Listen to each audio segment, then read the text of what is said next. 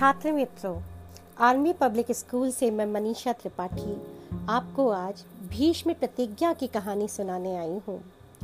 गंगा ने जब अपना तेजस्वी पुत्र देवव्रत शांतनु को सौंपा तो शांतनु बहुत प्रसन्न हुए और चार वर्ष बीत गए।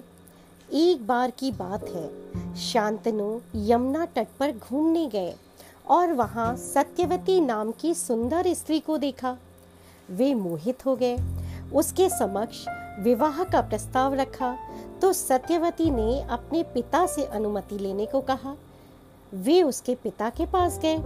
तब सत्यवती के पिता केवट राज ने उनसे एक वचन मांगा कि आपके बाद मेरी बेटी की संतान ही राज सिंहासन पर बैठेगी। शांतनु को ये बात अच्छी ना लगी, क्योंकि उनका पहले से भी बड़ा पुत्र था, जिसका नाम देवव्रत था। वे बड़े निराश होकर घर लौट आए, दुखी रहने लगे। देवव्रत ने पिता की व्यथा जानने का प्रयास किया। पता लगाने पर जाना कि सत्यवती से उनके पिता विवाह करना चाहते हैं। लेकिन वो सत्यवती के पिता के वचन को पूरा करने में हिचक रहे हैं। देवव्रत सत्यवती के पिता से मिले, वचन के लिए आश्वस्त किया, लेकिन केवटराज ने शंका जताई और कहा कि आपका पुत्र बहुत बलशाली होगा। यदि वो मेरी बेटी के पुत्र से राज सिंहासन छीन लेगा तो क्या होगा? आप तो नहीं छीनेंगे, लेकिन आपका पुत्र अवश्य ऐसा करेगा। प्रश्न तो अप्रत्याशित था, लेकिन देवव्रत विचलित नहीं हुए, और उन्होंने ये प्रतिज्ञा की कि वे जीवन भर विवाह नहीं करेंगे और आजन्म ब्रह्मचारी रहेंगे। ऐसी कठोर प्रतिज्ञा के कारण देवव्रत भीष्म के नाम से विख्यात हो गए। और उनकी प्रतिज्ञा भीष्म प्रतिज्ञा कहलाई। तब शांतनु व सत्यवती से दो बेटे हुए।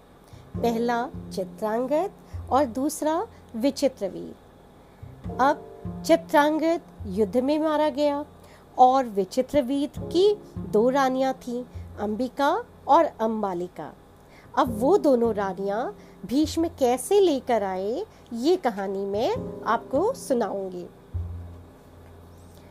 विचित्र वीर। जब विवाह के योग्य हुए तो भीष्म को उनके विवाह की चिंता हुई।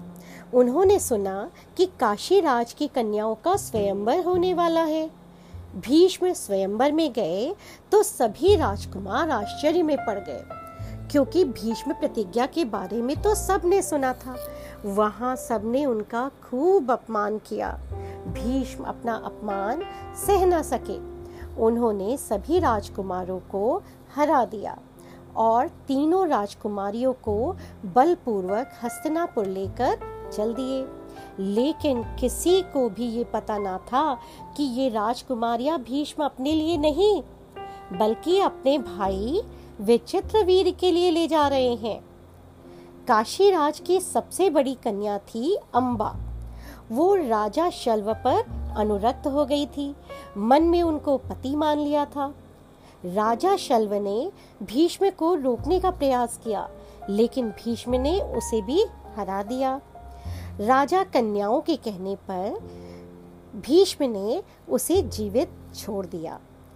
भी विचित्र वीर से विवाह से पहले अम्बा ने राजा शल्व से विवाह की बात की तो भीष्म ने उसे शाल्व के पास सम्मान पूर्वक भिजवा दिया और अंबिका अम्बालिका से विचित्र वीर का विवाह करा दिया। राजा शल्व ने अंबिका को स्वीकार नहीं किया। वह हस्तिनापुर वापस आई तो विचित्र वीर ने भी उसे विवाह करने से इनकार कर दिया। बिचारी अम्बा न यहाँ की रही, न वहाँ की। उसने भीष्म से कहा, कि ऐसा है कि आप मुझसे ही विवाह कर ले। तो भीष्म ने उसे अपनी प्रतिज्ञा सुनाई कि वे आजीवन ब्रह्मचारी रहने की प्रतिज्ञा कर चुके हैं।